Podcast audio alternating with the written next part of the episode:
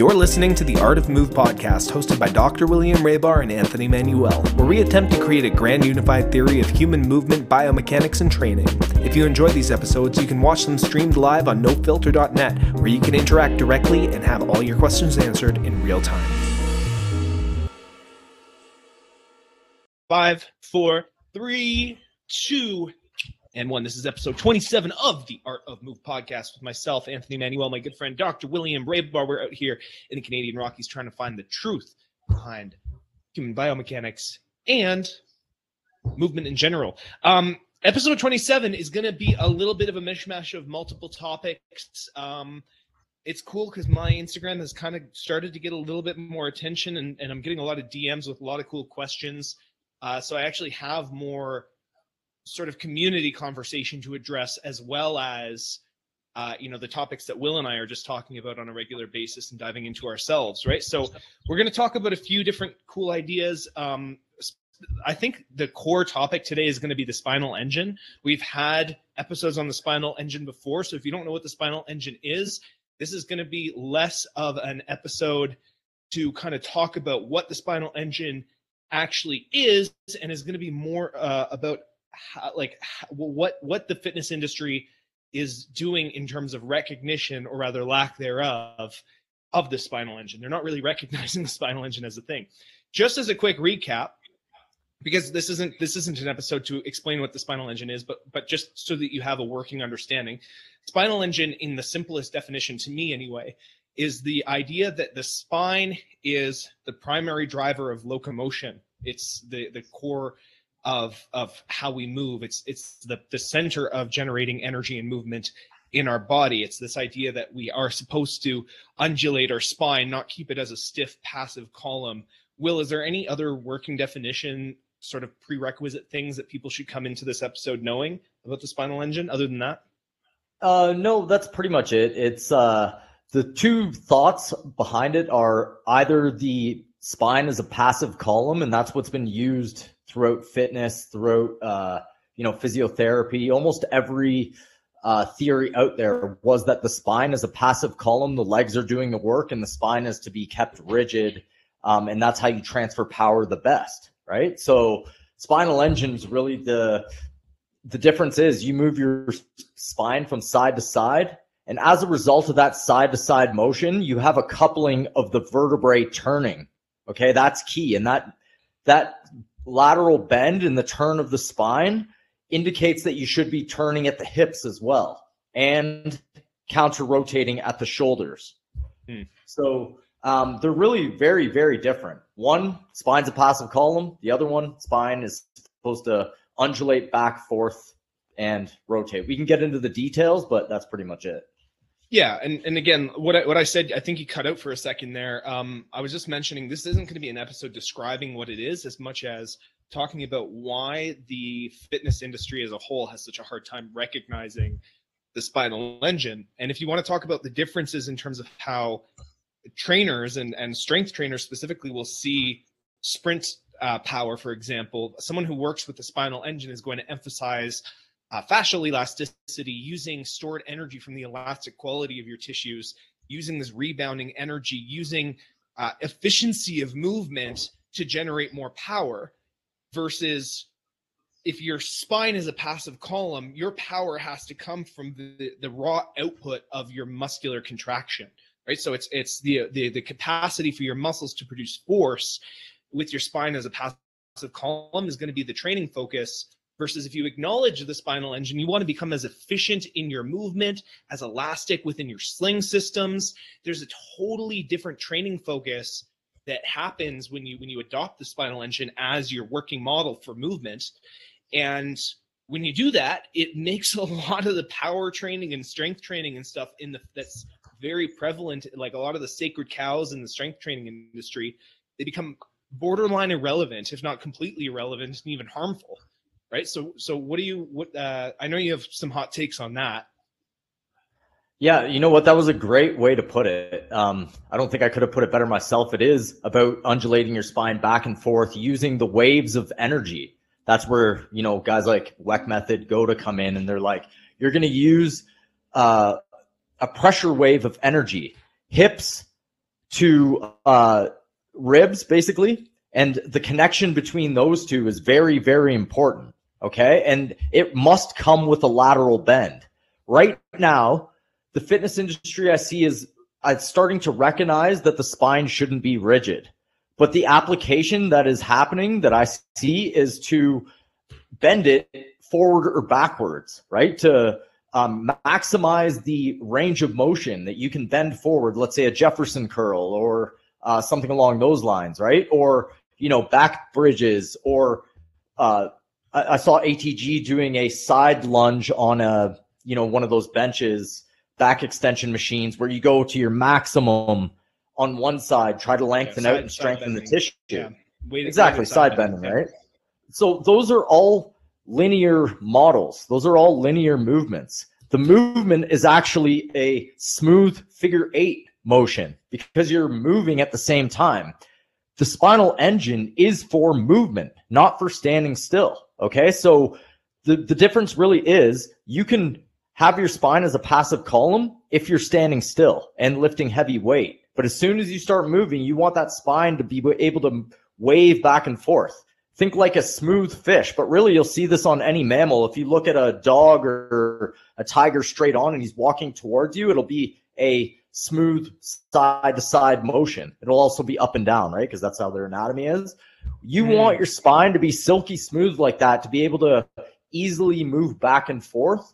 And the tensions and compressions you get from the elasticity of your tissues is really where you gain energy. Okay, so we're actually designed to move back and forth and use the energy waves created by the tissues to help you propel forward. Again, we've done a whole episode on this, so I could unpack it a little bit more, but really the, the industry is not recognizing the side to side motion and the infinity pattern as being uh, even there it's it's kind well, of weird. I, I think it's even more it's more nuanced than just a side to side motion, right? When you're talking about an infinity pattern, most people have a hard time visualizing it because it's not just a side to side infinity pattern. You can do this side bend and make an infinity pattern with a side bend a little bit, but there's almost like a like you're you're like I find when I start practicing this rotary movement through my spine, and I've been I've been practicing it a lot with roping, with locomotion drills, and I've been freeing up a lot of the spine with some of the myofascial release techniques that you showed me up up and down my spinal column. Um, when I'm when I'm moving into this, I find there's like a uh, you know I guess a go, a practitioner would call it a gyroscopic motion, where I'm not just moving side to side, but I'm also kind of waving front to back. There's this like if you can watch, we we record these live on on No Filter Network. You can see my shoulders moving front to back, almost like you're rowing a little bit, but your whole spine will undulate in this spiraling pattern. Here's so the it's key. Not, it's not just side to side because if it was just side to side, those side bends from ATG would be really, really useful, right? Like you would increase the range of motion in that in that side plane, and you'd be able to kind of move side to side a little bit more freely and have strength in there. But it's it's a rotary pattern. I find. The key is your your body is looking for balance. The best way to balance is to have your head directly over your foot as you're walking. As you start running and, and cutting, it might get a little bit more nuanced where your head moves a little bit beyond your foot. But in general, head over foot, you will be in balance at that exact second. Okay. At that exact moment in time when your head is over your foot. So your spine has to be able to adapt to that and move side to side. You'll see some of the best athletes in the world walk like this, people think they're trying to show off and, and look really good, but they might just have a natural sway side to side because that is your balanced step. That's the key. And in order to achieve this, you have to let your thoracic spine go a little bit. Okay. And your head is also a gyroscope in itself. So your head not may not move as much as your thoracic spine. So there's really a bunch of motions going on. Okay. And um, basically you're moving your spine to the side just a little bit, and that's pulling the tissues tight on one side, and that's where your thoracolumbar fascia, the fascia at your the bottom of your back, will pull tight, and it slings you over to the other side. Okay, and it's a dance of tension and compression at the back, at that really really tight fascia in the back, and you're just letting your spine move from side to side. Now, a lot of people have been trained out of this. Um, I mean, being in school for eight hours a day, sitting at your desk all day, people are going to get rigid, whether you're training it or not, right? So humans in general, everyone's gone to school for, you know, 15 years.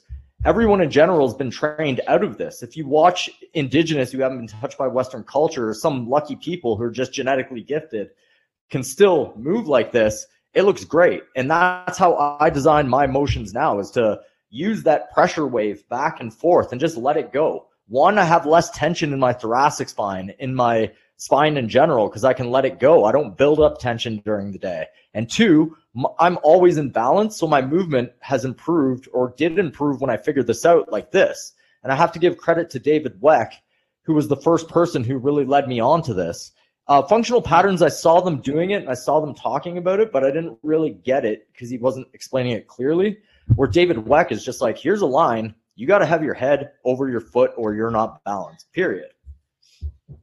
And, you know, I think functional patterns does dive quite a bit into that. They talk about a lot about these sling systems and these fascial lines, um, but you you almost have to go into the education of it. Like you're not going to see it on their Instagram page or like a YouTube channel. He's not going to explain these high level concepts because uh, you know, reasonably, he wants people to pay you for that, right? Um, or pay him for that to learn that stuff. Um, that said, it's like when we're talking about efficient, like you know, guys like David Weck, pe- uh, organizations like GOATA, they're talking about the spinal engine. They're talking about efficiency of movement and this transference of energy. When you're talking about, you know, one side of your back extending and and creating this elastic tension, and then bouncing back and creating compression on the other side this is this is what we were talking about when we say efficiency of movement because that elastic energy does not require an active contraction of you don't have to actively flex your muscles to produce this force. This is an elastic force that uses less energy in your body to produce movement right? So when you're running you can become that much more efficient if you're if you're taking advantage of this elastic recoil back and forth. And it and because it's bilateral because it's on both sides you can just literally bounce this energy back and forth. That's why we talk about with that pivot system of the foot. We have the you know we have those few episodes on the foot. We talk about that energy transfer in the curve creating again a spiral pattern passing back and forth between the two feet. It's this passing back and forth this bilateral exchange of energy that doesn't require your body to expend energy or or forcibly contract muscles. It's this it's the force that your body is naturally designed to produce on its own. It's the you know it's the force of the body's wisdom just to turn that into a totally hippie that was a, for sure that was a great way to put it and uh, i really really got what how to use the force the um, spinal engine when I got into GOATA and understood how to use the feet properly. Okay, so first I got into the Weck method and I started doing the ropes. And uh, if anyone uh, wants to learn the spinal engine, get a rope and start just doing a basic underhand figure eight pattern. That would be the easiest way to do it. Lots of tutorials online for that.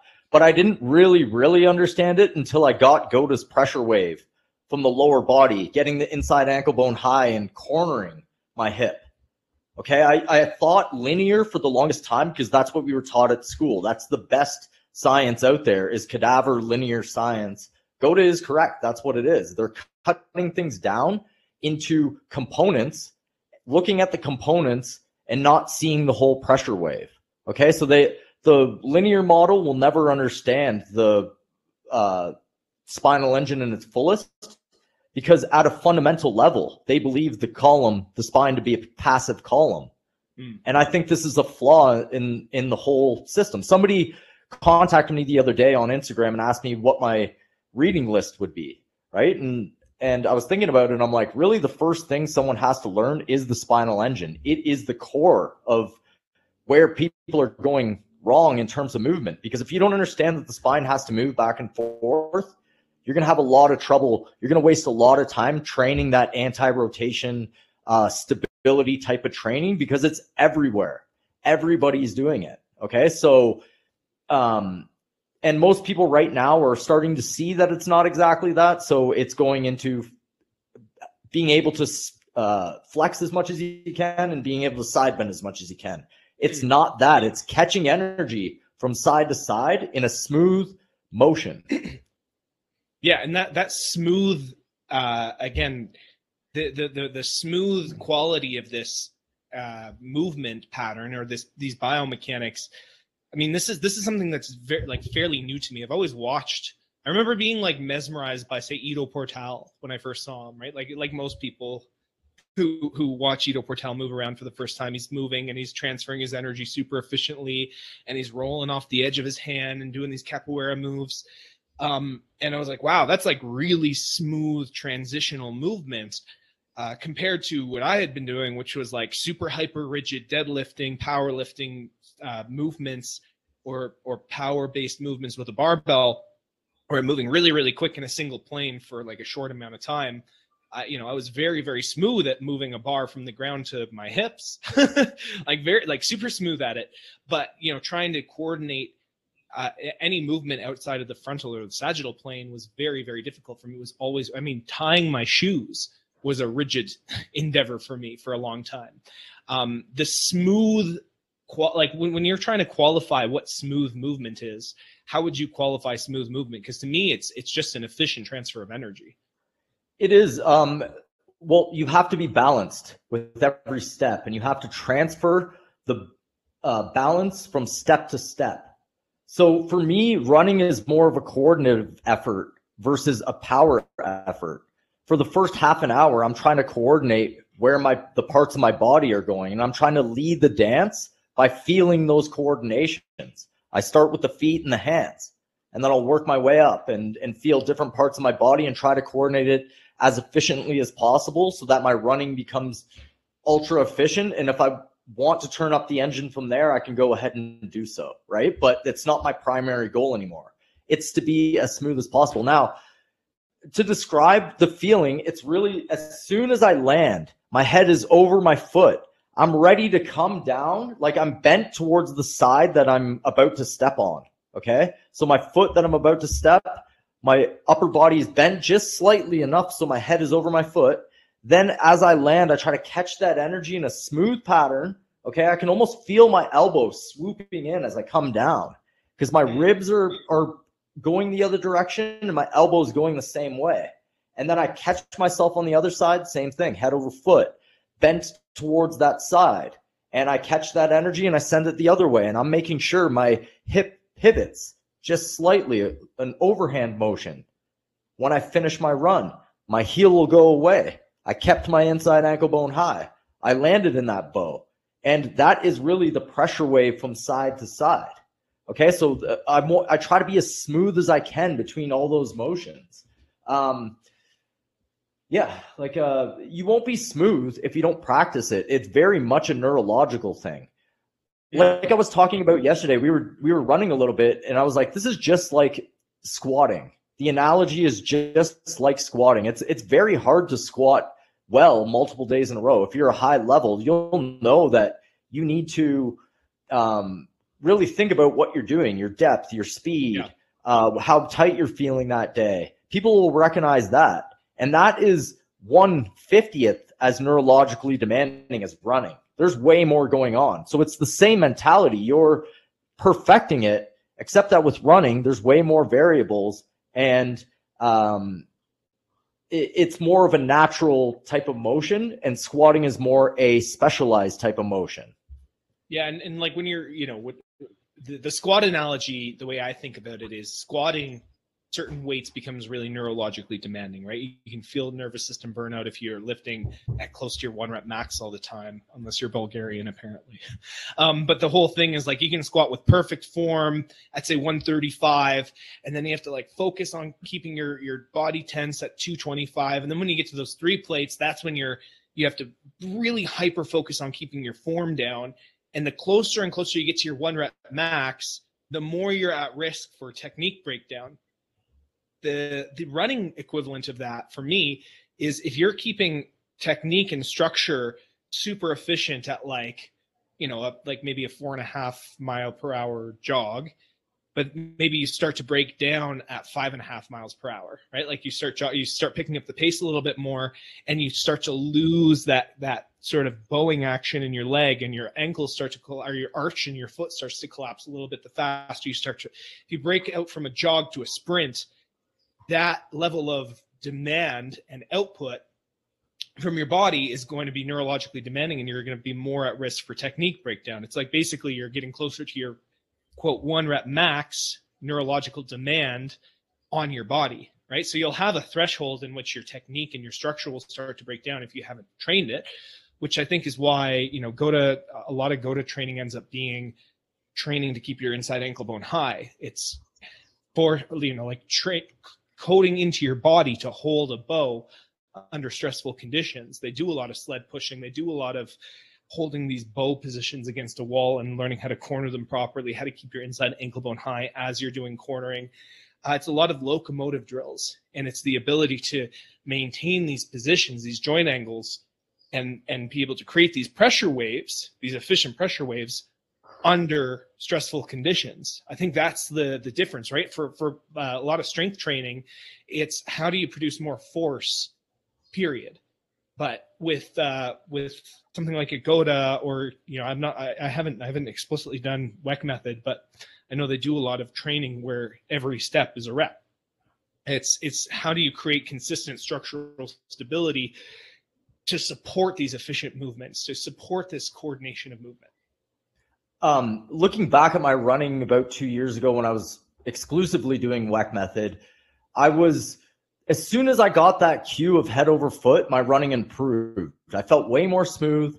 Everything was going great. It felt uh, like fun to run again because once you get it, you're on balance. You can start hopping over things. You can start, you know, your efficiency from side to side is amazing. I could spin at full speed. I can I could do things like that because I was understanding how to keep my balance at a faster pace it wasn't until I got the GOATA footwork that it really all came together because the inside ankle bone high is the level up. Uh, I think Adrian the other day said it correctly. He was talking about uh, inside ankle bone high being on the proper part of your foot and understanding how GOATA does the balance from the bottom up. That is the level up for most people who rope, but it's also the level up for most runners.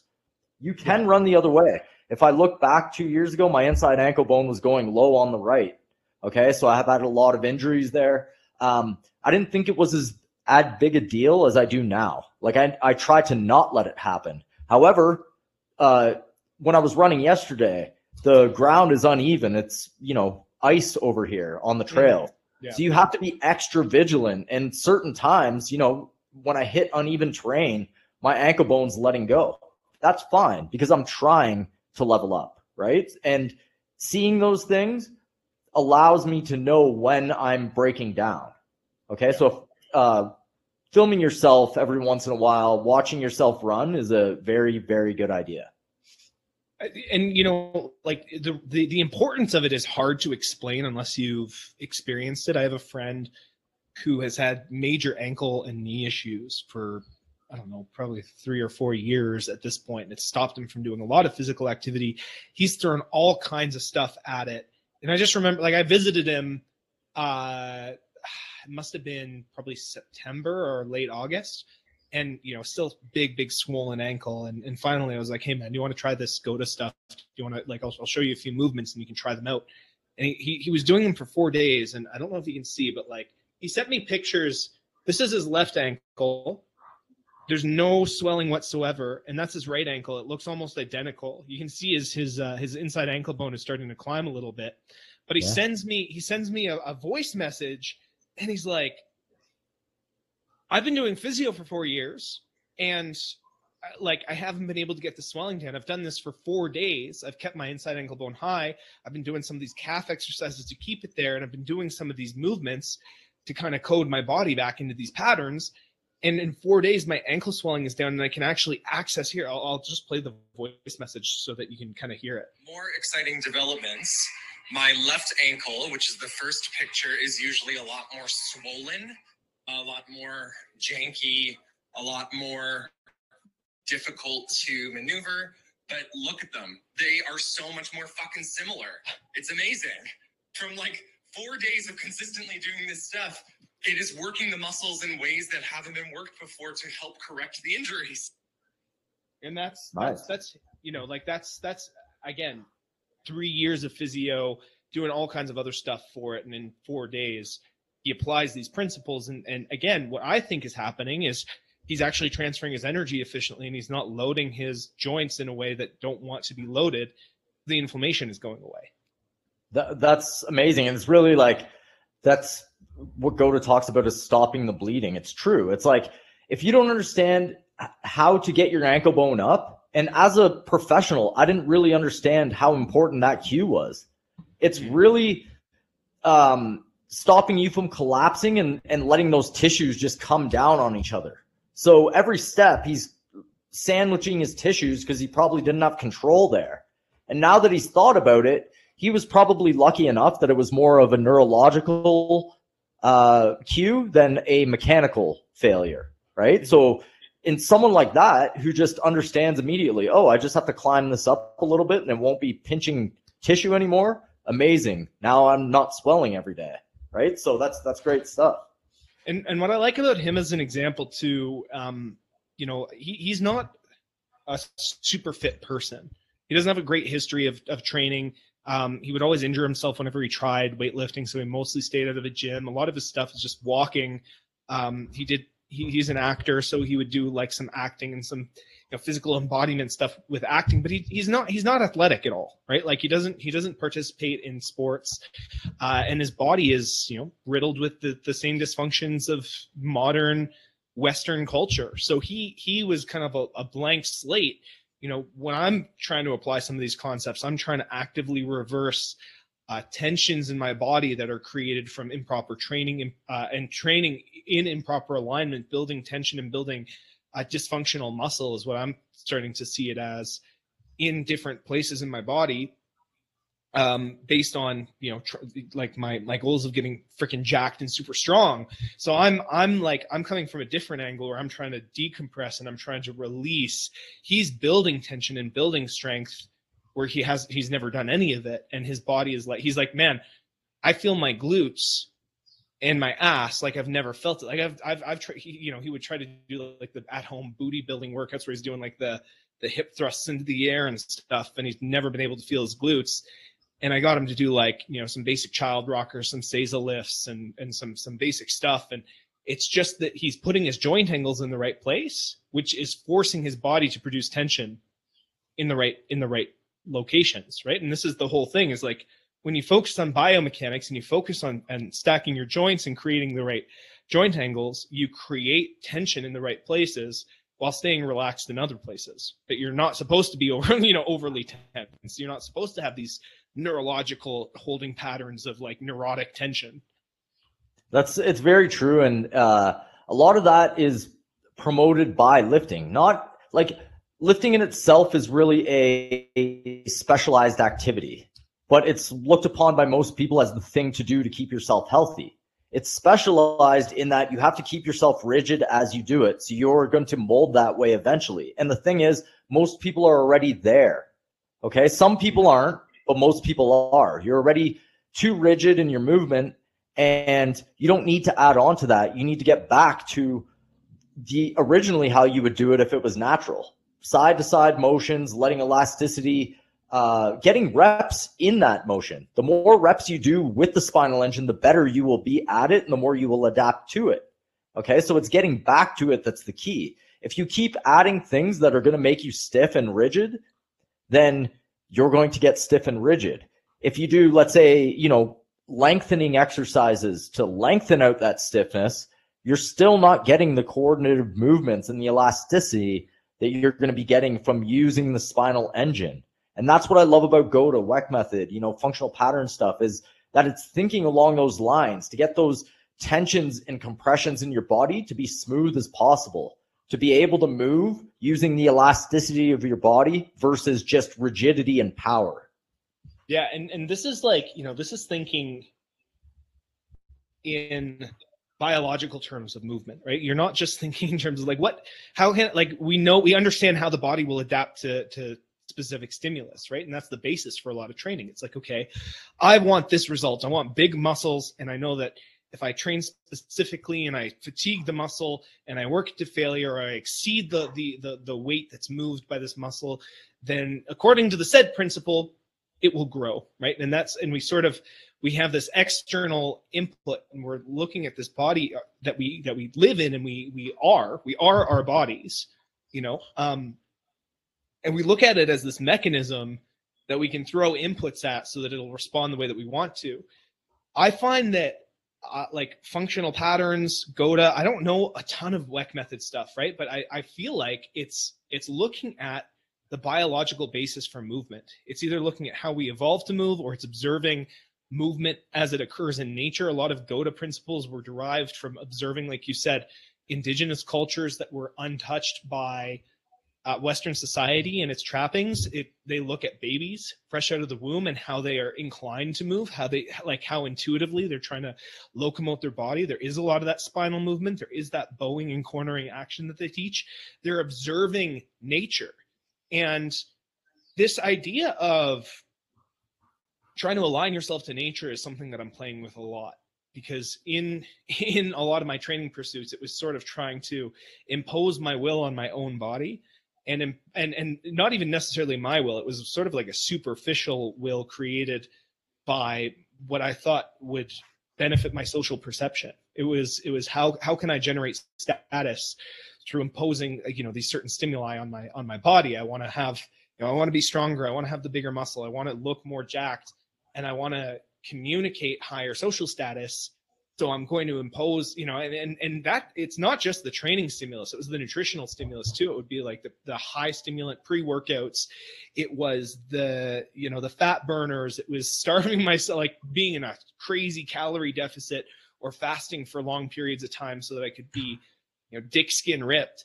It was you know it was all this crazy stuff that i was doing trying to impose my will. Sorry for that. Um but uh now the mentality of there is actually an objective reality that I can align myself to. And if I do that, I'm actually going to experience way more health, freedom, less pain, more enjoyment, and more alignment to the world. It's at, at large, right? And it's again, I'm I'm cautious of using hippie language because it turns a lot of people off. I am at heart a huge hippie. I've studied more more like you know Eastern philosophy and, and had my own you know journey in, in spirituality and feeling at one with nature and one with the universe man. But like there there is something to be said for the fact that you are a human being and human beings are a part of nature.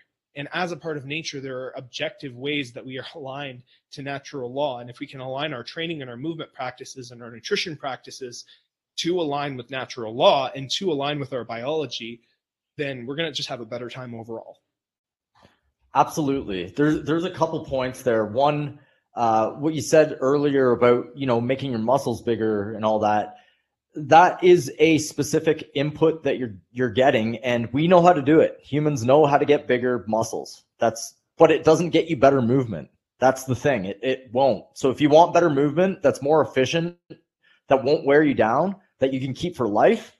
I think that is a new goal to go with. I think that is the way to go if that's what you want a healthy body for the rest of your life that you can actually move better as you age. Okay? Like you you're going to be working balance, you're going to be working the elasticity of your tissues versus just getting the muscle bigger. That ends at some point. It it makes you rigid and you'll be old and rigid and not able to switch over and do um you know more elasticity training. So the younger you get into it, the better. But it's more of a um, I don't know what the saying is, but you know, you li- you learn when you're older what you should have learned when you were younger. It's like if you can start being smooth with your movement as you're young and let go a little bit of the just aesthetic bigger uh, look, then you'll get a lot out of it. And you can do a little bit of that too, right? Like you can get big muscles, nothing wrong with that. However, I urge you to also understand that movement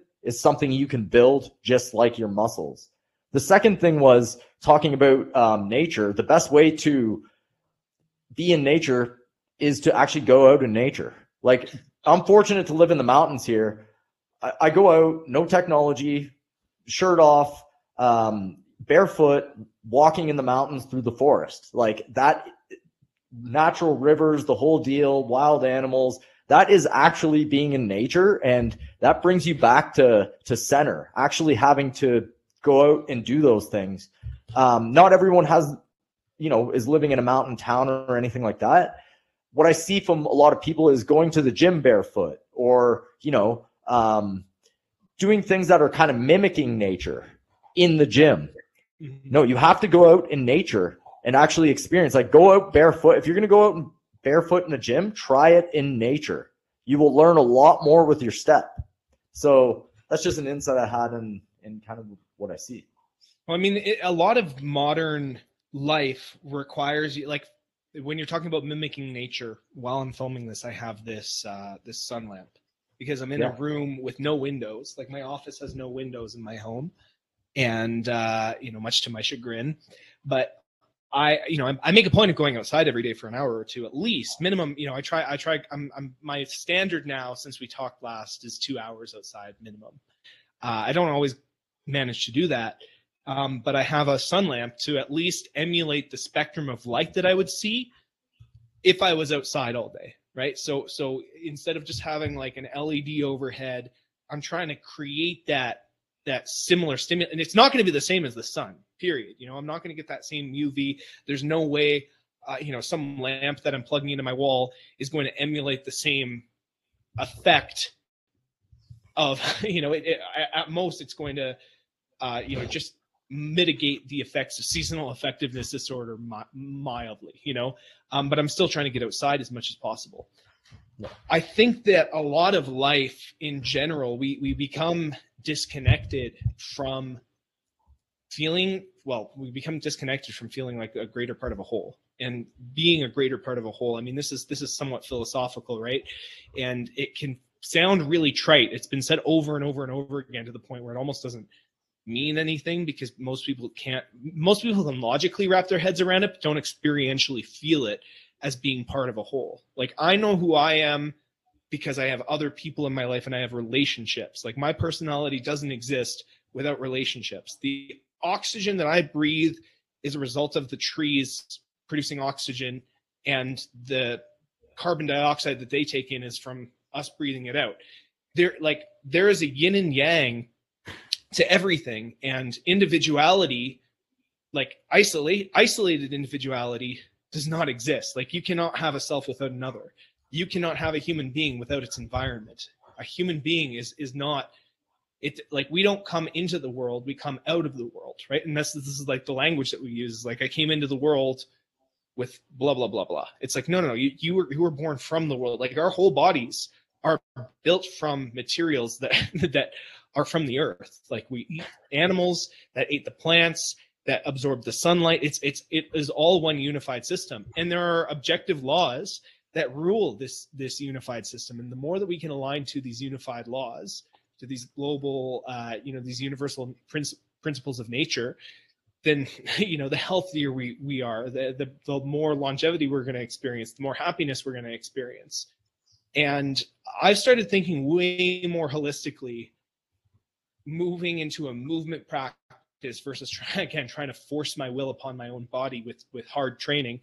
Now, I do want to say though, with a movement practice, I do think that there is something to be said for still training hard and still pushing your boundaries and still, you know, creating certain amounts of tension and you know like like there is an anti-aging effect to having resistance on your body it's the type of resistance that you put on your body you can align the resistance to uh to sort of be aligned to natural principles but you still need some form of resistance. Without resistance without um challenge we have no reason to adapt or to grow or evolve as as beings.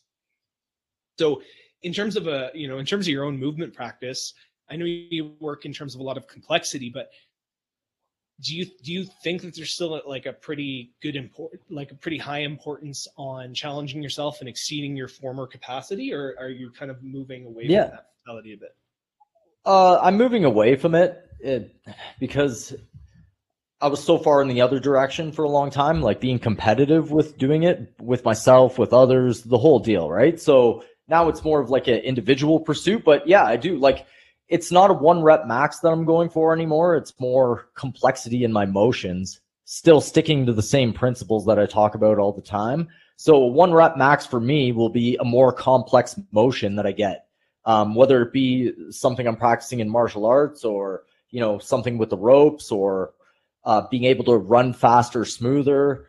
Um, you know, things that I play with. I play with my the position of my hands as I run to be able to coordinate that. You know, I'm going to that level where mm-hmm. I, I want to know what my fingers are doing as I'm running. You know, so uh, that is more along the lines of where I'm going versus just output, output, and uh, you know, measuring against a external variable.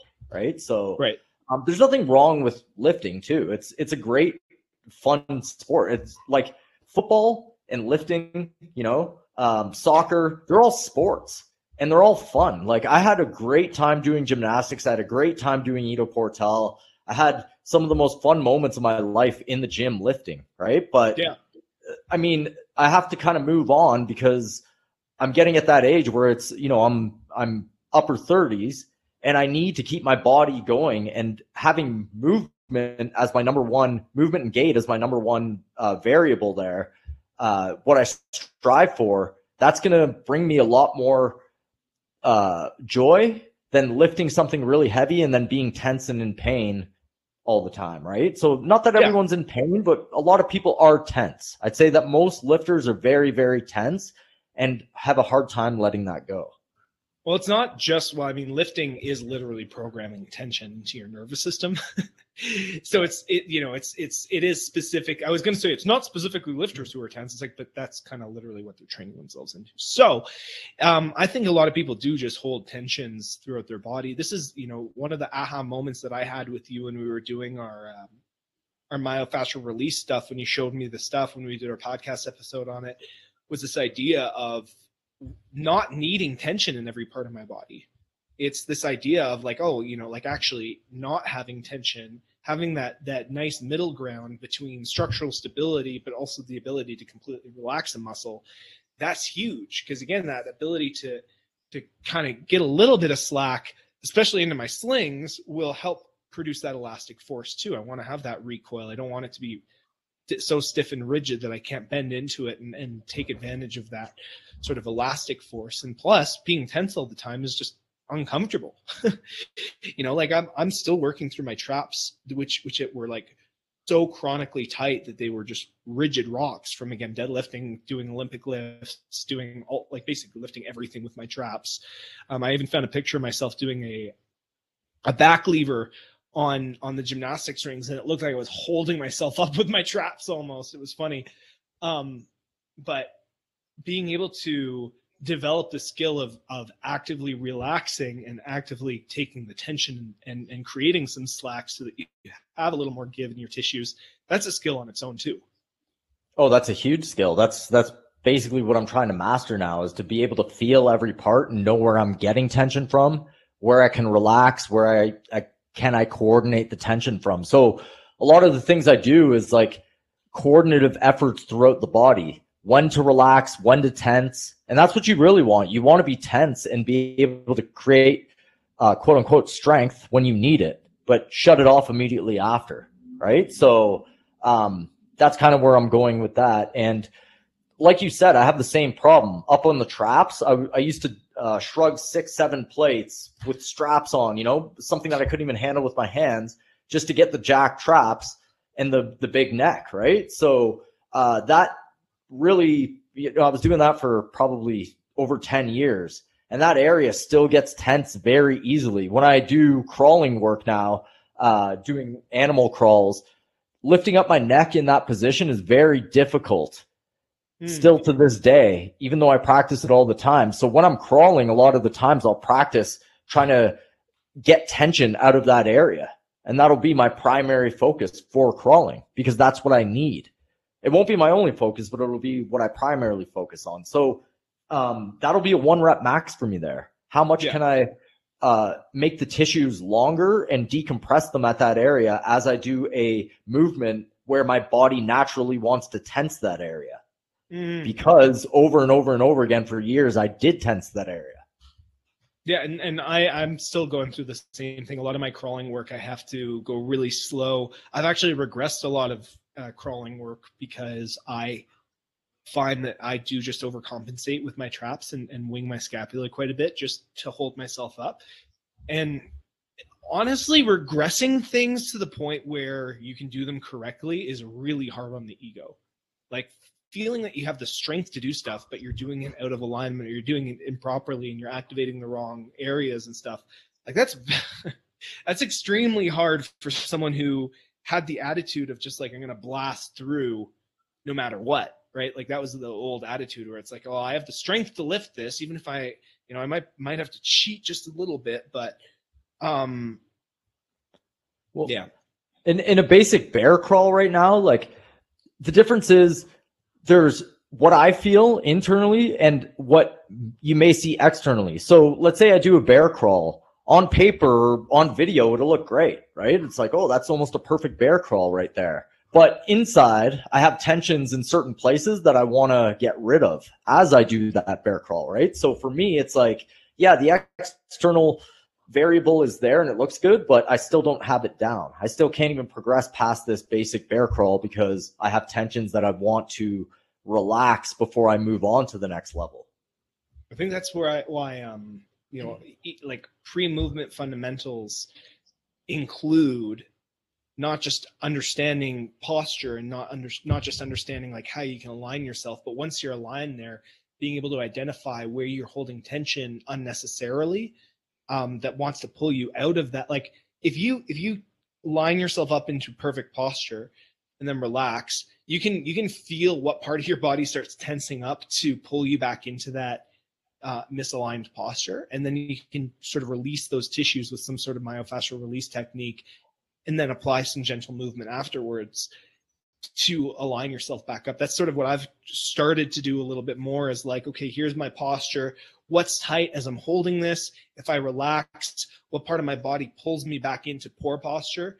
If I pull myself back into that poor posture with, say, like I feel my psoas or my hip flexors or something, pull pull my pelvis in a certain direction, or my traps pull my or my my anterior delts pull my shoulders forward a little bit more, then I'll release that and then I'll get back into that posture and I'll do some, you know, a little bit of movement to kind of hammer it back into my nervous system.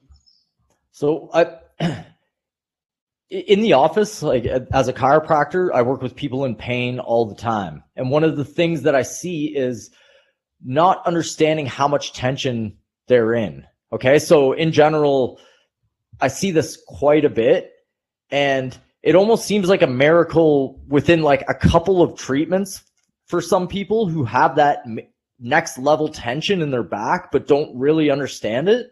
Just getting them to understand it by getting deep into the muscles and letting them relax gives a major, major relief from somebody who's been like, this happens over and over and over again, people in pain for years.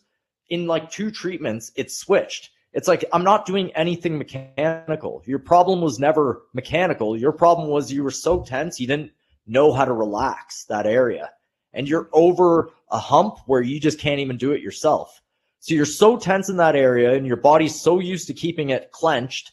It, it is really like clenching and uh, being able to relieve that clenching just for a small period and feel what that's like. Then the key is to move that area gently afterwards will hmm. allow your body to reset the tone to that area. Okay. If you repeat this process, relax the area, move the area gently Relax it, move it gently. That is how you tone down tensions in your body that are too high. Okay. And targeted rolling is really the key. And I shouldn't call it rolling. Compression is the easiest method. Okay. Compressing and knowing where to target by going super deep. You have to go super deep. Okay. But you have to be targeted and you have to understand where the anatomy is, which I mean, th- that's where the professional comes in, right? Or understanding the anatomy. You have to go to that length. Okay. So someone who's really, really tense, and a lot of people are in this category, a lot of lifters, you have to understand how to relax the tension, then move the area afterwards. Certain movements will be better than others. GOATA really has this down. Uh, FRC really has this down the principle of moving that exact joint that you just released. Okay. Mm. I like to do what I used to do is relax the area. Let's say it's the low back, right? I'd relax the low back and then show somebody like a functional range conditioning type of movement where you just move your pelvis back and forth Hmm. under that lower amount of tension. But now I'm finding GOATA movements to be much more effective. So, uh, yeah, relax the area and move the area afterwards gently. Your body over a period of weeks, sometimes months, will relax that tone, and that's how you reset uh, nervous system nervous system tension in reality. Yeah, and when we're talking about the spinal engine and the spine being one of the prime drivers of locomotion, forward locomotion, if you've spent years conditioning your body to be that rigid passive column, maybe through lifting, through stabilizing your midline, doing literally anti-rotation training, like that's a big thing in the strength and conditioning world. This anti-rotation training, these things you'll hold like a band against like a rotational force, and you'll you'll tra- you'll literally train your body out of being able to rotate and bend. So if you if you spend if you've invested all this time into conditioning your nervous system to be rigid, this is kind of how you start to free yourself up. We are putting together the Art of Move course where uh, you know we're going to go very in depth in terms of how you can use myofascial release techniques to get those segments of the spine to release those segments of the spine and to create more free movement and and utilize the spinal engine we're going to actually do a detailed breakdown because we can't really do that on a podcast right we can't we could try but most people are listening to this on spotify or they're listening to it on on uh, itunes or they're watching it on no filter. By the way guys for the people who are watching live feel free to ask questions in the live chat or you can hit the knock button and we can actually have a discussion in real time. You can ask questions and we can talk about other stuff. Um, but if you've spent all this time creating rigidity through your midline developing the ability to stay relaxed like i'm i'm i'm working on this for like over a year and i've only started to make leeway in my thoracic spine. Like i've been deadlifting with poor posture with a hyperkyphotic uh, thoracic spine for years. And i'm only just now starting to get a little bit of articulation in that T-spine segment, and it's it's it has it has to be this almost painstaking process of teach it to relax, move it in that range. Teach to relax, move it in that range. You're reconditioning your nervous system. Your nervous system is literally holding patterns, um, and and training is just conditioning yourself to hold patterns in certain ways. That's why having a biological basis for your training, thinking about how your body is supposed to move, and, and biomechanically aligning your training to proper biomechanics will create tension in the right places without creating neurological holding patterns in the wrong places that will create rigidity and inefficiency of energy transfer. Uh, that is a great way to put it, right? Like, um, if efficiency in energy transfer is really the key. And you can't be efficient if you're rigid. It's just not going to happen with anything but straight line running. Like you can get away with it if you're running straight line. Okay. Um, if your external goal is a time variable, you can pack on a huge amount of muscle and just and just go straight, right? Um, that works, and that's what a lot of sprinters are doing, and a lot of runners who who just have to go straight. But if you want to cut, run, be able to you know get up, down, all that, there has to be a fluidity in motion.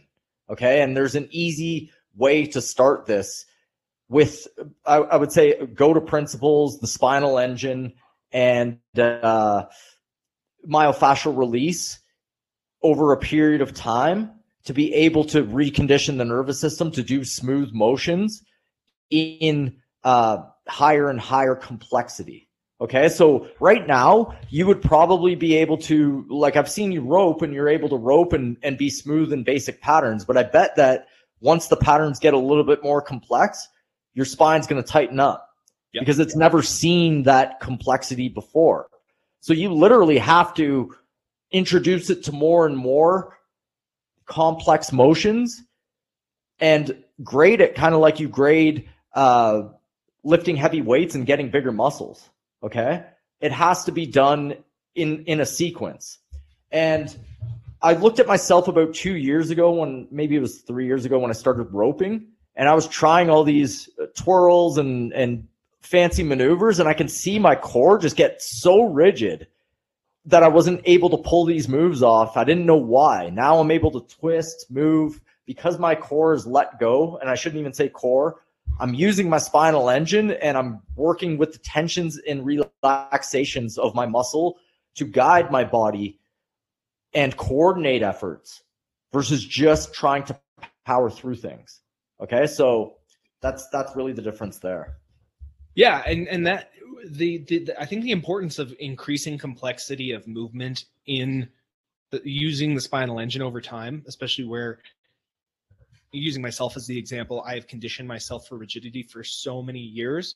What's going to happen is if I have a slip or I have a fall or I have something like my tendency is going to be to go to whatever I spent the most time inputting into my nervous system at a high threshold, right? So like if like if I'm slipping on ice, I'm going to get rigid like I'm about to do a deadlift because I think to protect myself, I have to brace my core and make my spine super rigid in a situation where I want to, you know, bend or utilize some some elastic force or, or do, you know, live my life. You know, not, my my life is more than just walking forward, right? It's it's more than just moving forward in a straight line, which you know I've, I've started to really really rebuild my gait. But like, if you want to be able to turn around or or like literally change directions, and being able to work with this fluid dynamic, this fluid efficient transference of energy then like you said, changing the patterns. It's funny because I, I you, you, said it's like, oh, if you add more complex movements, I'm sure you start to get rigid. I film myself doing a basic rope flow, and I'm super fluid. I got my transfer of energy, got my footwork going. But then when I turn, as soon as I do the pivot to, to turn around and switch directions, it's like I'm on, it's like I'm on a dolly or something. I'm like rigid and turning around, and then I then I relax and I go back into it. But it's learning to maintain that fluidity as I'm transferring that's given me the best gains in terms of living my life, right? Well, I agree, and that's that's basically the complexity I train now is just that more and more complex motions being able to be in balance, right? Like that is the key. Head over foot. If at any point my head is over my foot and I'm in balance, basically, right? So um, in higher, higher speed, higher, higher complex motions, I'm making sure that happens. And I'm also using the spinal engine, my spine moving. If it's going from the right to the left, my head's headed in that direction. I have to work with that momentum and guide my body that way. I can't guide my body the opposite motion of my spine. Do you know what I mean? So it's it's yeah. really you have to coordinate that effort. And that's so here's really, an interesting yeah. Like I, I have a question. I want I want to get your take on this. Sorry to interrupt, but like I yeah, no problem. I didn't want to lose this thought. We're talking about the difference between in spinal engine theory, we're talking about using that elastic energy, uh, allowing the spine to undulate and transfer the force very efficiently, where the, passive column model uses force output. Do you think you could do something like use a sled or some other forward moving implement and work within that sort of undulating that that efficient transference of energy and build force output on top of that or is the force output training will that train you out of elasticity and will that make you more rigid even if you're um, training within that pattern no there's there's definitely ways like if you were to push a sled i love sled pushing it's great you put a lot of tensions on your body and you can as long as you let your spine move from side to side every time your foot lands, your head is in alignment with the foot. If you're pushing a sled, your head's going to be forward of your foot, but you still have it in alignment. You're, you're stopping yourself from just keeping that rigid middle head and just driving with your legs. That's what you want to avoid. However, at some point, it has to be turned into motions without weights. Okay. Everybody's obsessed with the weight. Wait, I have to add weight to it. It's like, well, you have to add force to it. Okay. So the weight will help you understand force, help you build tissue, but eventually you want to do it unweighted with just you, your body, yourself, and you coordinating the efforts that you know you you can without any external variables. The weight is just an external variable. Your body is seeing you as lifting something, you know, an external object. You're getting good at lifting external objects if that's what you're doing all the time but you're with your body doing motions alone. Okay. Whenever you're around, like in real life, unless you're a, a mover or something like that, right? But 99% of the population, you're using your own body during the day without external loads, without picking up weights off the ground. Um, so basically, yeah, you got to bring it to your own body and coordinate the efforts eventually. we talked about the biological basis for how much weight we would have lifted, say, on the African savannah as hunter gatherers, right? Like at the most, you're killing like an 160 pound like antelope or something, and and you're carrying it with someone else over your shoulder, but you're not you're not squatting it for reps. You're not lifting it up and down off the ground over and over and over again. You're probably lifting something up and then carrying it, you know, and that would be the extent of the heavy weight that you're really in, at least from from an indigenous culture, like an early hominid perspective, that would be the most weight that you would be lifting. Um, maybe you're wrestling with uh, with other humans and and jockeying for dominance in your social hierarchy, and there's a little bit of a you know a grappling element, and you're throwing each other around. But that's again, that's that's wrestling, that's grappling, that's not lifting. You hit the nail on the head there because wrestling, I think, is natural. Like, obviously, kids all do it, right? Like, every kid wants to kind of like wrestle a little bit or get physical. Um, that's how you're learning to, you know, manipulate yourself, uh, push external loads.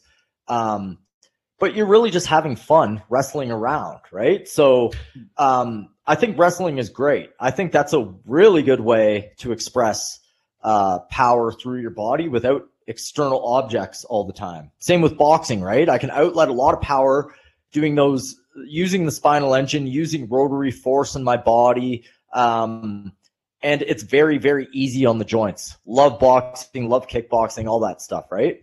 Um, I can't remember. You said something that, that, uh, I just want, I just want to make another point. When you were talking about wrestling being this fun thing, I had this other thought of um, how even like the like someone kind of pins you and you're trying to wriggle yourself free.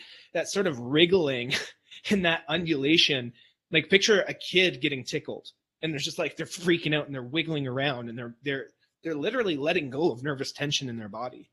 In the same way as you see like a gazelle that just got like wrecked by a lion but managed to get away, it's like traumatized. His whole body is stiff and it'll it'll like shake. You can see sometimes it looks like they're having a seizure on the ground or something. Their whole body will shake out this nervous tension so that they won't hold this tense these tense patterns in their body and they'll be able to return to their normal states like doing these these patterns that uh, that make you undulate and shake and stuff they they will naturally release tensions in your body that aren't supposed to be there Yeah, like uh I've I've heard theories. I don't know this for sure for certain, but you know, shivering uh, is a great way to release energy. Um, you know, when people are tapping their feet as they're sitting there, they're releasing nervous energy. There, that's actually a good thing. However, it's looked upon. You know, you're nervous, like in a cultural sense, right? Like it's not normal to sit there and kind of shake yourself.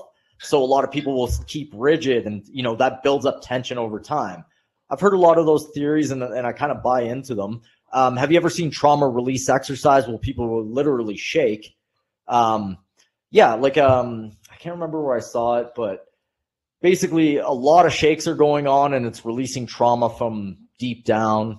I don't want to get into it too much, but I've I've seen similar things that you're talking about. Shake out the energy, right?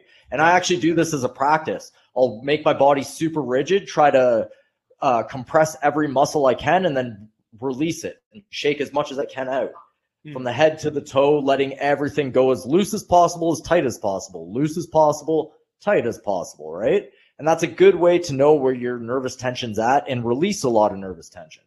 Um, what you were saying before about lifting too, I do think you should be an expert at lifting. I do think that you should put some time in to at least be able to lift uh, a, enough weight that you can do household things, you know, safely and comfortably. Lift a couch, uh, lift a, you know, a box spring or something like that. Um, if you're going past that, lifting 400 pounds, now, unless you're the biggest guy in the world, you're really um, specializing, hyper specializing and lifting external objects off the ground in a linear plane. That's what you're going to get good at, and that's what you're going to adapt to. But that's not what humans were adapted to do, in my opinion. So you're going to be losing something somewhere. Yeah, and I think um, you know when you're talking about uh, like applicability of lifting, I picture lifting sandbags and stuff or dragging even dragging sandbags. My my partner's a firefighter and she will you know she she won't give up an element of lifting because she literally has to drag bodies.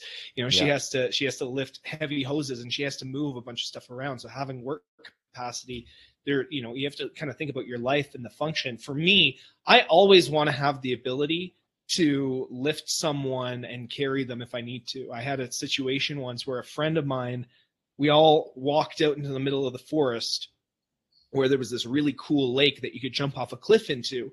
And I had one friend, I was sitting up there, I was playing guitar for a while, and she was kind of waffling on the edge. All my other friends had all jumped in and they jumped far enough. And they're like, it's okay, Jess, come on, you can you can jump off. Like, and she's just I don't know. And she's she's there for half an hour, kind of like, do I do it? Do I do it? And finally she kind of like she did the nervous half jump, right? And she like held herself back just enough when she jumped off because she was so nervous. She didn't jump out quite far enough and she scraped her foot.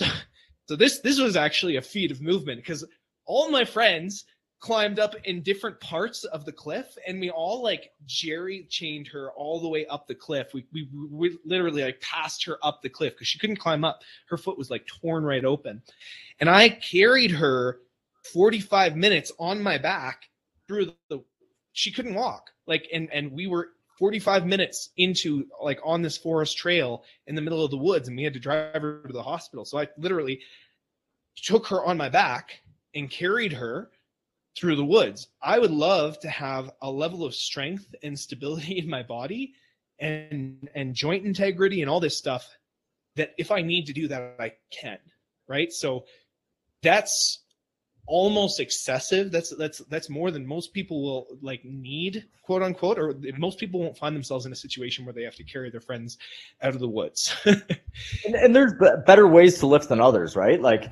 um, I would keep the GOATA principles as I lift. I would lift in a bow. I would uh, lift weight forwards, not up and down for the most part. Um, that's how I would approach lifting if I was going to lift. However, um, and, and again, I'm an outlier. I don't really feel like I need to lift so much anymore. So Hmm. um, that's where I'm at. But yeah, for by all means, if you want to have a base level of strength, if you're a firefighter, if you're somebody who needs that strength, you got to do it. Like there's no other way around it, right? Like you have to adapt to what you need. So adapt to what you need, right? Yeah. Yeah. yeah in a big way and and that's you know the the what you need thing i think most people don't think in terms of what they need 'cause what they think they need is a jacked body to attract a partner or to get social status right? I think that's like in, most people aren't thinking like I, I found our conversation with adrian vino very very interesting. And for those who don't know if you haven't listened to the episode adrian uh, was a bodybuilder and he stopped bodybuilding more or less altogether and started doing GOATA and he feels amazing. And and for him it's like again it's it's feeling this alignment to his his body's natural mechanisms and he feels great in his own body. And he kind of talked about the motivations that he had to prove other people wrong and to you know be the bodybuilder on the on the front of the page and and talking about these motivations where, he's like you know he's, he's he's gotten older now and he's like man i just don't give a shit. Like i don't care about trying to prove other people wrong. Like i just want to feel good. I just want to be in my body and live in my body and and to to have good movements the, the, talking to him was really enlightening because because for me if you were to ask me at 23 years old when i was training my hardest probably anthony why do you want to deadlift 500 pounds? I'd be like i don't because it's sick. Like i could because you know because i want to. It's like because i can you know like I'm, i want to be strong i wouldn't have a good answer other than like because i want to and i wouldn't and, and if you said well why do you want to? I wouldn't be able to answer you. I don't know why i wanted to deadlift 500 pounds uh, or even 600 pounds down the line. You know like for me it was like i don't know because to flex on my friends you know i, I don't really I, like i had no idea why i wanted those goals. And you know now after having had shoulder surgery after you know enduring a ton of misery in terms of injuries and and putting my body through hell basically and having you know a hip so tight that i couldn't have sex and all this crazy shit that i that i put my body through in the name of just getting stronger and having a bigger deadlift and a bigger squat and a bigger bench press and a bigger overhead press and doing a bunch of muscle ups and crushing CrossFit workouts. Like the the the question for me is like what is my actual goal? Like what like what what do i want? And more specifically why do i want it? And what i found is that most people's goals are socially programmed. It's just a social hypnosis. Um yeah it, it really wasn't even that deep for me. I, i'm just like everyone's doing squats everyone's doing deadlifts. Um those are the lifts. According to the science even they're, they're the you know what to go to right uh, the question whether you should go to 90 degrees or full depth, all that, but most are in agreement that those are the way to strength train. And if you get good at those lifts, it's going to cross over to everything. So I'm like, hey, I may as well lift as much as I can. And, you know, when you're, I'm naturally strong. So I went towards that way. Right. So it's like, why not deadlift, you know, heavy, super heavy amounts? Why not squat super heavy in amounts? I'm going to be able to do everything better. But it just didn't play out like that in real life. You know, there was like a, uh, some people would say you're probably you were doing it too much or you were lifting too much. Yeah, probably. Um, my time would have been better spent from that last like 25% I was getting from going from like a 400 pound squat to a 500 pound squat. I would have better went down to like 200 pounds and then uh, worked on other things, used that energy to work on other things, gait mechanics, uh, releasing tensions in my body, things like that, right? However, you learn these things when you're a little older, right? Yeah. yeah. I, I remember Ido Portal talking about the more you specialize, the more price you have to pay. Like the the the more, and that's that was his philosophy about, around being a movement generalist was it's this idea that like if you if you're just deadlifting then you're going to be linear and rigid. If you're just a capoeira artist then you're going to you're going to miss out on other elements of movement. And for him movement wasn't necessarily about aligning to the you know body's natural mechanics but it was about creating as much freedom to do whatever the hell your body wanted to do at any given moment. He's he did a mm-hmm. lot of progressive tissue training. He did a lot of he, like even the shaking thing I learned from Ido Portal, like the shaking to release tension, and like how loose and limber can you can you shake your your, your muscles and how how how relaxed can you actually get. That principle was something that that I learned from him. Now, movement generalism is an interesting concept because the movement culture, quote unquote, has a different mindset around movement than maybe you and I are talking about because they're talking about again creating freedom of of creative movement and movement that's more applicable to dance and f- different flow and moving around on your hands and you know they're not as concerned as staying in the back chain because they're doing a lot of back bending and these sort of like reverse movements. But I think there is there's something to be said for recognizing that the more you specialize in one physical pursuit, the more price your body is going to pay because you're again you teach your body to behave with whatever input that you give it. it. It's very interesting what you just said. I think we've all spent a little bit of time, well, I have anyway, learning Ido Portal method and uh, playing on the ground, doing the capoeira style spins on the ground. That was so fun. I loved it. Right. Um, however, you are specializing there. You're specializing in groundwork. Um, there was a price to pay. I, I did get a little bit injured doing that, shoulders, you know, catching yourself. I, I came from a lifting background where I was making myself super stiff. So going straight there was a mistake. Hmm. Um, we're kind of the middle ground, I would say. Most of what we do, like it's gait mechanics and you know, I, I can do complex motions on my feet though. When I get to the ground, it's a lot more simple. Okay. Because I'm not that hyper specialized there. I don't want to be hyper specialized at spinning and on my head or, you know, doing complex motions on the ground. I don't need to do that. However, I see the value in ground work. Okay. I want my specialization to be more on the feet because I'm on the feet 95% of the time. Okay, so I'd say that's the difference between the specialization that Ido Portal shows and where we're going or where I'm going with the my movement. I think what we're doing is specializing in what the human body is naturally specialized to do. Right? Ultimately, yeah. that's that's what that's what our movement practice is trying to align to is what what is the human body specialized to do? Orient our training around that.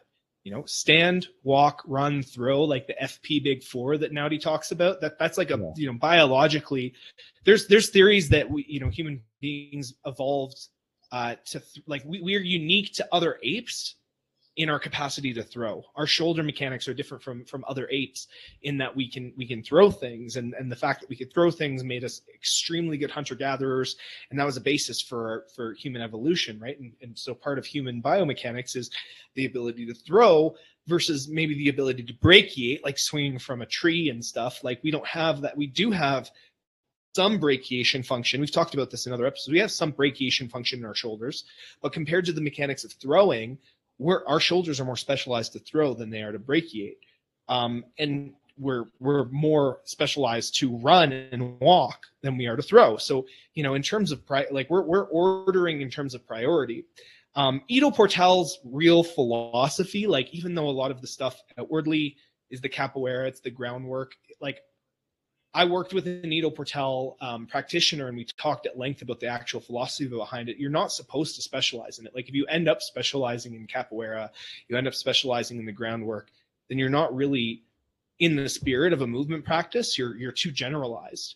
And for them, it was like trying to avoid generalization at all possible costs. It was like you want to you want to spend a lot of time hanging, you want to spend a lot of time on your hands, you want to spend a lot of time, uh, you know, moving around and having like the elasticity and doing everything it's it's generalization but the thing is like when you generalize that much there you, you still have to end up prioritizing things to a degree right? So you you do end up taking even if you're doing uh, you know you're periodizing your movement practice where it's like okay for three months i'm going to practice hand balancing for three months i'm going to practice brachiation for three months i'm going to you know hyper focus in on my my capoeira or my floreio training then you end up, you know, you're, you're still specializing in, in aspects so that you can be a movement generalist as defined by the movement culture. We're prioritizing in terms of like what the body prioritizes. Again, it's that alignment to nature as opposed to creating a diverse range of movements that you think you should be able to do based on, you know, a, like a, a social perception or a tribal perception established by the movement culture. Well, I do want to be a generalist as well, right? But sticking to the foundations of being on your feet for the vast majority of the time, I want to be able to be 80% of the way there to be able to do any activity. So I want to be able to keep up with a, you know, a trail runner, a high level trail runner. I may not be able to beat them, but I can keep up. Uh, somebody who can, like a boxer, a really good boxer, I should be able to keep up However, I'm not going to be the best boxer in the world. Same with a, a, sprinter. I'm going to be able to keep up, but probably won't be the fastest sprinter. But I'm able to do all these things because I have the base for it. And that's what I'm going for. Okay. Um, if I want to hyper specialize in something temporarily, I can practice that. However, I never want to get into something so much that I'm taking away from the foundations. One of the uh, GOATA coaches, Bam, made a really cool analogy of movement and nutrition, where someone was like, "Oh, is you know, is it really good for you to be spending all that time on your hands if you're talking about GOATA?" And like, he's like, you know, the way I look at it is, if you eat a bit of junk food when you're eating 95% of the time, you're eating, you know, really good foods, healthy foods. Uh, you know, eating a chocolate bar is not going to kill you, but if you're eating mostly chocolate and donuts and stuff, you're going to give yourself diabetes and make yourself obese in the same way it's like i mean bam is doing mostly GOATA movements and he's prioritizing his his natural mechanics and he's doing the groundwork and he's doing he's training GOATA 95% of the time but he also has you know he gets enjoyment out of doing handstands and some gymnastic stuff and some stuff that's maybe putting him in the front chain or whatever.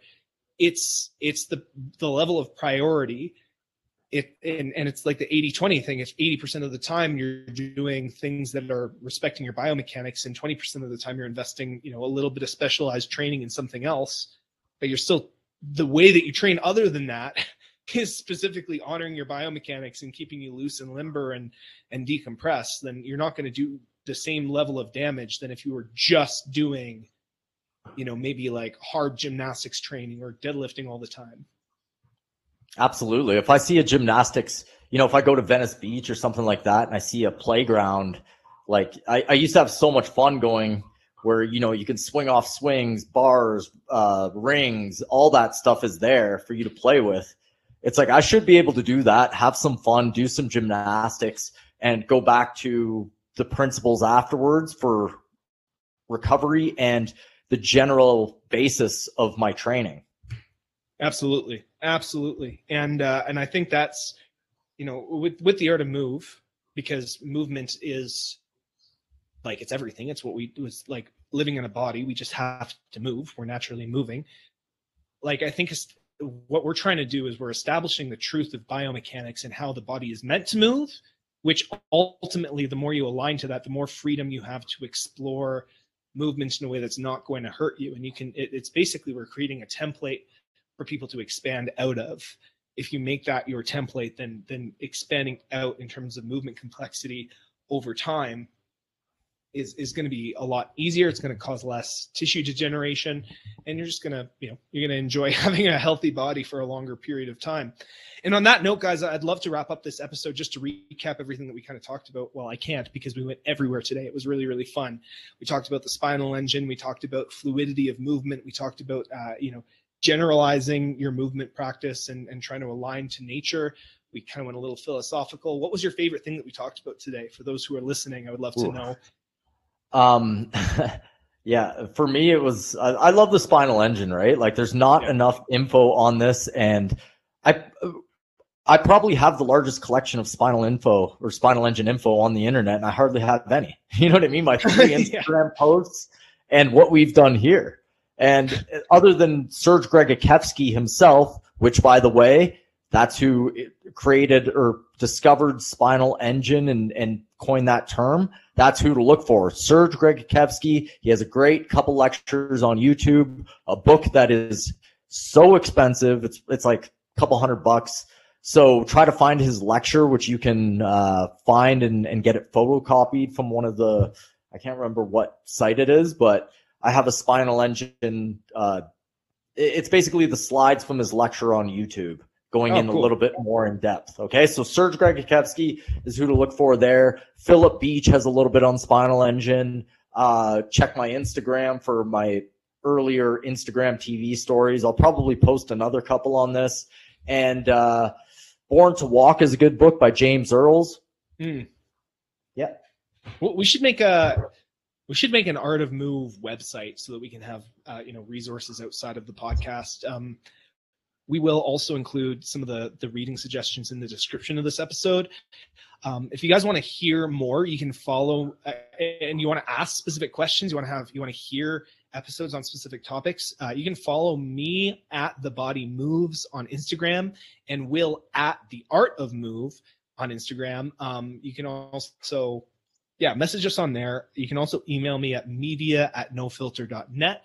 Um, and then, you know, th- this is supposed to be an open forum of conversation. We've had a few guests on, or we've talked a little bit, and we'd love to get more people on. You can actually use the knock button on No Filter to request to join the stream yourself and join in on the conversation. So if you're listening to this podcast and you want to be on the podcast, you want to be part of the discussion, please join us and uh, and come check out what we have to say and and and contribute to what we're saying because this is you know we don't want to become an echo chamber of just Will and I talking about the same ideas over and over even though we're constantly trying to learn from other people, constantly reading new material, constantly checking out other ideas. Um, actually having discussion, I, I find is the most rapid way for us to expand our consciousness. So if you ever want to join on and, and participate in the discussion yourself, feel free to do that. And we're going to invite more guests on in the future. Thank you for listening, guys. This was episode 27 of the Art of Move podcast. Leave us a review if you liked us and uh, subscribe on Spotify. And you can check out our next live episode on nofilter.net if you want to see this live in action and participate yourself. Thanks for listening, guys. Thanks. Movement is the medicine. Have a good one, guys.